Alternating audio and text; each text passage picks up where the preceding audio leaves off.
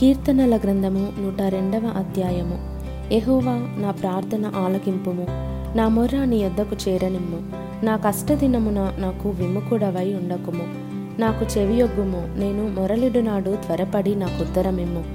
పొగ ఎగిరిపోవునట్లుగా నా దినములు తరిగిపోవుచున్నవి. పొయ్యిలోనిది కాలిపోయినట్లు నా ఎముకలు కాలిపోయి ఉన్నవి. ఎండదెబ్బకు వాడిన గడ్డి వలె నా హృదయము వాడిపోయి ఉన్నది. భోజనము చేయుటకే నేను మరచిపోవచున్నాను నా మూల్గుల శబ్దము వలన నా ఎముకలు నా దేహమునకు అంటుకొనిపోయినవి నేను అడవిలోని గూడబాతును పోలియున్నాను.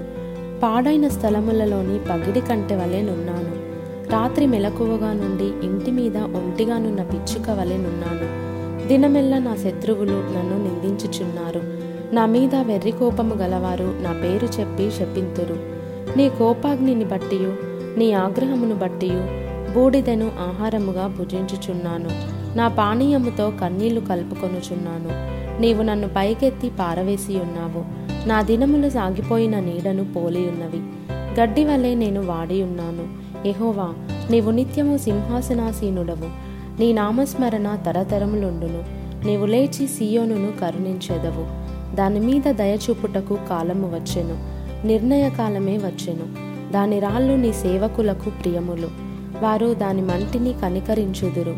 అప్పుడు అన్యజనులు యహోవా నామమునకును భూరాజులందరూ నీ మహిమకును భయపడెదరు. ఏలయనగా యహోవా సియోనును కట్టియున్నాడు. ఆయన తన మహిమతో ప్రత్యక్షమాయను. ఆయన దిక్కులేని దరిద్రుల ప్రార్థన నిరాకరింపక వారి ప్రార్థన వైపు తిరిగి ఉన్నాడు యహోవాను సేవించుటకై జనములను రాజ్యములను కూర్చబడినప్పుడు మనుష్యులు సియోనులో యహోవా నామఘనతను ఎరుషలేములో ఆయన స్తోత్రమును ప్రకటించినట్లు.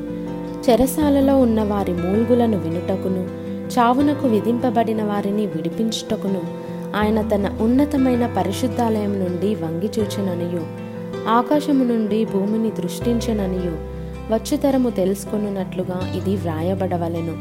సృజింపబడబోవు జనము యహోవాను స్తుతించును. నేను ప్రయాణము చేయుచుండగా ఆయన నా బలము కృంగజేసెను నా దినములు కొద్దిపరిచెను. నేను ఇలాగు మనవి చేసి తిని నా దేవా నా దినముల మధ్యను నన్ను కొనిపోకుము. నీ సంవత్సరములు తరతరములుండును.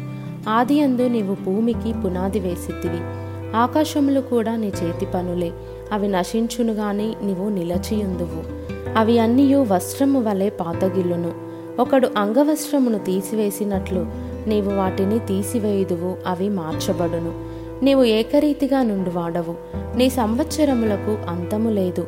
నీ సేవకుల కుమారులు నిలిచియుందురు. వారి సంతానము నీ సన్నిధిని స్థిరపరచబడును.